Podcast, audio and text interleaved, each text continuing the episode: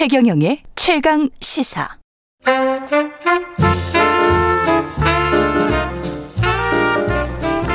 세상의 모든 뉴스를 탐구합니다. 김준일의 뉴스 탐구 생활. 네, 화제가 되는 이슈를 깊이 있게 파헤쳐보는 뉴스 탐구 생활. 세상 모든 것이 궁금한 남자 김준일 뉴스톱 대표 나와 계십니다. 안녕하십니까? 예, 안녕하세요. 네. 오늘은 어, 정치권의 문제적 남자 김종인. 김종 아까 이재호 상임고문이 90줄에 들어선 분인데 뭐 이러면서 너무 나이를 지나치게 음, 음. 높게 부르셨는데 82세이십니까? 뭐 한국 나이로 82세죠. 그렇죠. 40년생, 40년생이니까 네. 바이든보다 나이가 많습니다, 일단. 바이든보다. 근데 바이든도 대통령이 됐기 때문에. 예, 예. 예. 세상은 알 수가 없습니다. 알 수 없죠. 예. 예. 이재호 상임고문께서는 약간의 견제가 있으신 것 같아요. 90줄이라고 말씀하시는 거는. 예. 그, 김종인 비대위원장은 음. 정말 계속 초미의 관심사긴 합니다. 관심사죠. 예. 지금 최근에 음. 인터뷰를 굉장히 열심히 하세요. 예. 언론마다 계속 인터뷰가 나옵니다. 예. 근데 비슷비슷한 메시지들이 나오고 있는데 그 음. 얘기는 좀 뒤에 얘기를 하고 예. 어쨌든 이분이 관심을 스포트라이트를 받는 이유는 음. 첫 번째는 향후 대선에서 이분이 무슨 역할을 할 것이냐. 음. 이게 이제 제 관심사인 거죠. 예.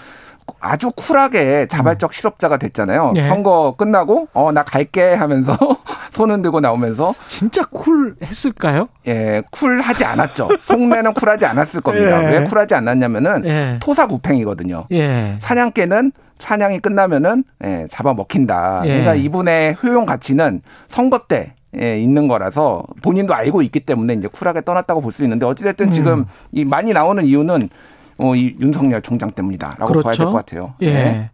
근데 김종인 이 전 위원장 같은 경우에 음. 사실은 정치 인생이 간단치는 않아요. 어, 간단치 않죠. 예. 일단 이분이 오선 국회의원이란 거를 잘 모르시는 분들이 많습니다. 그것도 비례대표만 하셨죠. 비례대표만 다섯 번. 선거에 한번 나갔는데 예. 졌어요 지역구에 예전에 아. 민정당으로 88년에 관악구에 나갔는데 졌습니다. 그때는 이제 이제 여소야대가 되는 분위기였기 때문에 그때 쉽지 누구한테 이해찬 이해찬 뭐 의원이었겠죠? 그랬겠네요. 관악구면 예, 예. 야, 두 분이 정말 정치 오래 하시는구나. 악연이 또 나중에 이제 발생을 하죠. 2016년에 예. 어, 선거에서 컷오프를 시켜버리죠 이해찬.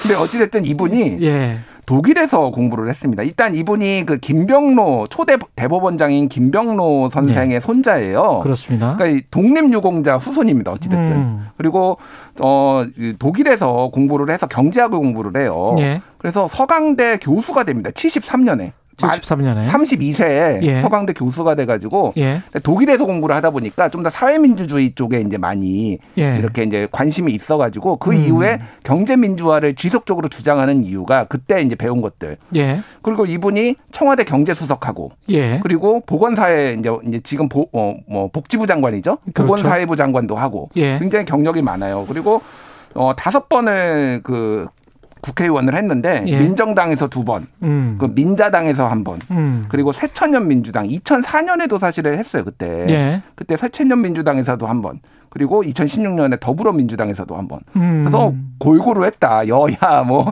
진보 보수 할 것 없이 골고루 했다. 이렇게 볼 수가 있을 것 같아요. 이분의 색깔 자체가 사실 70년대 독일에서 공부했으면 기민당하고 이제 3인당이 득세 있었던 시기 아닙니까? 그렇죠. 예. 근데 기민당도 기독교 민주당도 우리의 보수당이라고 생각하기는 음. 힘들 정도로 진보적인 곳이기 때문에 더불어민주당보다 더 진보적이라고 저는 생각합니다. 그때 김민당이 예. 그렇습니다. 그렇기 때문에 이분 생각이 초기에 배웠던 생각들이 상당히 진보적일 수밖에 없네요. 이 음. 독일에서 그때 당시에 공부를 했다면 그렇죠. 예. 예. 그래서 경제민주화에 그 예전에 이제 88 87년에 헌법이 바뀌잖아요. 음. 그때 경제민주화 조항을 넣는 거를 이분이 이제 그 지대한 공헌을 했고 그랬습니다. 예. 그리고 또 예전에 이제 의료보험 제도가 박정희 때 나왔는데 음. 그때도 의료보험 제도를 이분이 김종인 전 비대위원장이 강력하게 주장을 해가지고 예. 했다라고 합니다. 그게 예. 이제 사료로 남아 있어요. 그래서 음. 어찌됐든 그런 복지 제도, 뭐 사회 양극화를 줄이는데 상당히 관심이 많았다. 음. 이렇게 볼 수가 있을 것 같아요. 그건 쭉 이어지는 것 같아요. 지금도 이어지고 있죠. 예, 박근혜 예. 전 대통령 대통령을 만들 때도 사실은 음. 노인들에 대한 수당 나중에 음. 지켜지지는 않았. 않았지만 팽당했죠. 예. 또 토사구팽이라고 예. 2012년에 그랬지만 경제 민주화로 박근혜 후보가 잘 포장을 해가지고 예. 약간 이제 좌클릭을 한 거죠. 그때는 또 민주노총 관계자들도 만나고 그랬어요. 어, 그러니까요. 예. 근데 경제 민주화 어, 선거 때만 얘기 나오고 그 다음부터 음. 바로 우클릭 폭주를 대통령이 하면서 예. 또 토사구팽을 당합니다. 이분이 배반당한 역사가 상당히 깊어요. 예. 그래서 그 본인이 꿈꾸는 뭔가 그 다른 지대가 있는 거군요. 다른 지대가 있는 게 뭐냐면은 네. 이분은 일단은 여러 인터뷰에서도 얘기를 했는데 새는 좌우의 날개로 난다. 그 얘기를 인용을 하면서 음. 국가는 진보와 보수가 균형감 있게 해야 된다. 그래서 내가 진보와 보수를 오가는 이유는 만약 예를 들면 진보가 막 힘이 세진다. 그럼 보수를 살리기 위해서 그래서 국가의 균형을 맞추기 위해서 예. 그런 식으로 왔다 갔다 했다라는 거고 음. 본인이 꿈꾸는 거는 이거는 지금 대통령제는 문제가 많다 대한민국은 예. 그래서 내각제 의원 내각제를 항상 주장을 해요 예. 그리고 제대로 된 나라들 뭐 미국을 제외하고는 전 세계 민주주의가 발달했다는 나라는 다 의원 내각제거든요 아니면 이원 집정부제 프랑스 같이 그거는 또 맞는 말씀이죠. 예, 맞는 맞는 예, 말이에요. 예. 그거는 그러니까 우리나라도 그쪽으로 가야 된다라는 음. 거를 해서 이 경제 민주화와 의원 내각제 그거를 고리 고리로 이제 뭔가를 이제 도모를 하려고 하는 끊임없이 이제 그렇게 음. 하고 있죠. 가치적인 측면에서는 그렇고 정치 공학적인 측면에서도 진짜 오랫동안 생존하고 번영했습니다. 음. 아, 이분이 81년에 네. 국회의원이 됐는데 네.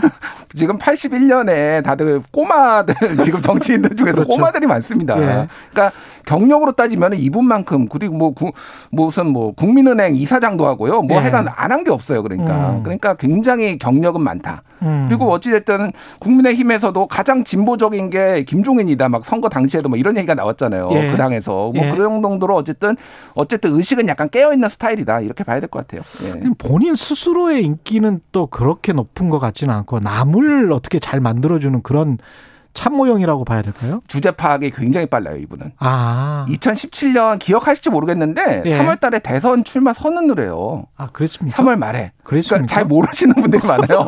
대선 나가겠다 그랬었구나. 내가. 예. 예. 일주일 만에 사퇴합니다. 아, 그랬어요. 국민들이 나의 마음을 몰라준다. 내가 지금 할 때가 아니다. 아, 근데 한번 돌려보니까 지지율이 안 나왔구나. 안 나왔죠. 그러니까 예. 개인 캐릭터가 인기가 없어요. 그러니까 매력도 되게 중요하잖아요. 정치인들은. 그렇죠.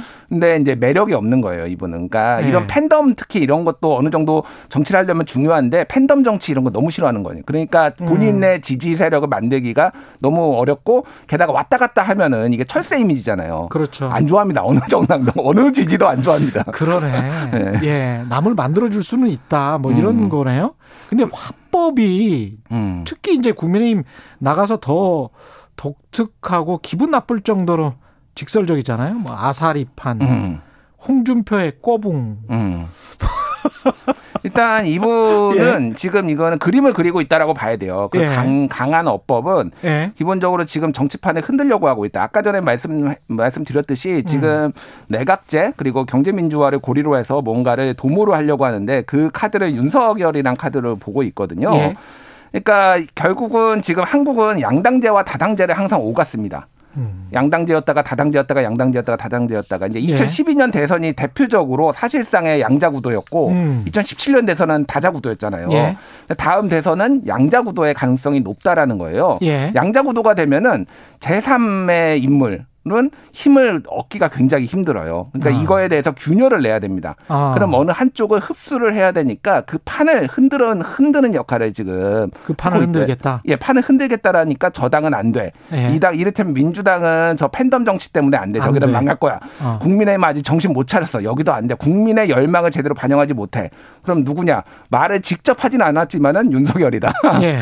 뭐 이런 이런 식의 화법을 지금 구사를 하면서 지금 가고 있는 거죠. 근데 손을 잡을 했을까요? 어떻게 그 전화를 받았을까요? 아니면 전화를 했을까요? 뭐두 분끼리 어떤 음. 소통이 되고 있을까요? 일단 궁금한 게 있네요. 아직 명확하게 나온 거는 없는데요. 네. 제가 우연찮게 어제 또 뭐 윤석열 총장을 아는 분과 또 음. 어떻게 만나서 얘기를 네. 좀 들었는데 아직 네. 연락을 공식적으로 하지는 않았을 가능성이 높다고 합니다. 예. 근데 김종인 비대위원 전 비대위원장의 특징이 뭐 세 가지가 있어요. 음. 이런 비대위원장 같은 거 맡을 때 일단 전권을 줘야 된다. 어. 정권을 줘야 되는 타입이에요. 왜냐하면은 예. 약간 뭐 짜르 이런 별명도 있잖아요. 어. 그러니까 이분의 특징이 특정 진영의 헤게모니를 흐트러트리는 것부터 시작을 합니다. 음. 예를 들면 2016년에 더불어민주당이 영입이 돼가지고 소위 예. 말해서 예. 친노 패권주의 프레임이 있었거든요. 예. 안철수 뭐 이게 대표 나가고 막 그러면서 그래서 아까 제가 얘기했듯이 이해창 컷오프 정청래 컷오프 막 이렇게 하면서 친노 패권주의의 이미지를 상장 약화시키면서 일당으로 만들었어요. 음. 이번에 국민의힘에서도 마찬가지입니다. 어쨌든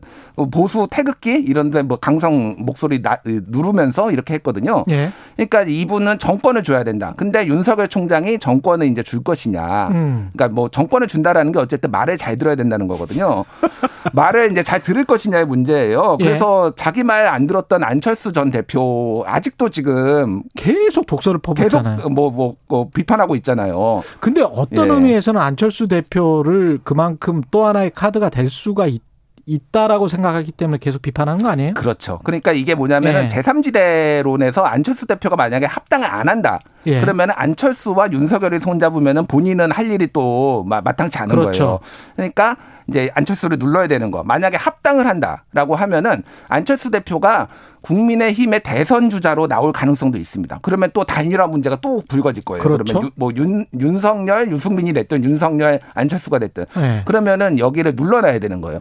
그러니까 국민의힘도 누르고 안철수 음. 국민의당도 누르고 민주당도 견제하고 이런 역할을 지금 사실상 그래서 선거 운동을 김종인이 다 하고 있다. 지금 안, 아니 저기 어, 김종인 전 위원장의 구상은 결국은 이른바 밖으로 나가서 뭔가 만든 다음에 그걸로 독자적으로 되는 걸까요? 아니면은 국민의힘이랑 나중에 통합하는 그 구상을 하고 있는 걸까요? 결과적으로는 이게 제3지대란 말을 되게 싫어해요. 예. 제3지대란 말을 왜 시다, 싫어하냐면은 지금까지 대한민국에서 제3지대는 다 실패했습니다. 대선을 음. 한정을 하면은 얘네 예. 뭐 문국현 뭐 해가지고 다 실패했어요. 음. 그래서 지금 제3지대란 말은 없, 없다라는 말까지 인터뷰에서 얘기를 했어요. 예. 그게 뭐냐면은 제1지대는 민주당, 제2지대는 국민의힘, 제3지대가 이렇게 되면은 제3지대는 결국 실패한다는 프레임에 갇힌다는 거예요. 네. 그러니까 새로운 정치 세력이란 말을 끊임없이 쓰면서 한마디로 우리가 윤석열을 중심으로 뭉치면 여기가 더 세지면은 여기가 제2세력이 되는 거지. 무슨 제3지대야. 아. 이런 말을 지금 화법을 쓰고 있는 거예요. 밖에서 오히려 안을 흡수 통합시키겠다. 예.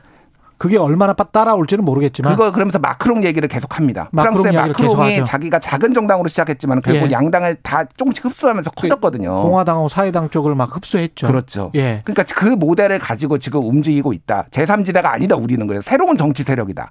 이렇게 그, 얘기를 하는 거죠. 그러면서 국민의힘을 비판하는 거 어떻게 보면 르팽의 극우정당이 있잖아요. 프랑스는. 음. 그러니까 국민의힘 계속 남으면 당신들은 극우정당이 될 수도 있고 음. 이쪽으로 합류하면 어, 전진당이 될 수도 있는 거야. 뭐 이런 또 암시도 될 수 있겠습니다. 그렇죠. 그런 여러 가지 프레임들을 깔고 지금 발언들을 다 하고 있다. 민주당에게도 비슷한 메시지를 지금 주는 것 같고. 그렇죠. 재밌네. 예. 예, 말씀 감사하고요. 지금까지 김준일 뉴스톱 대표였습니다. 고맙습니다. 예, 감사합니다. KBS 일라디오 최경련의 최강 시사 듣고 계신 지금 시각은 8시 43분입니다.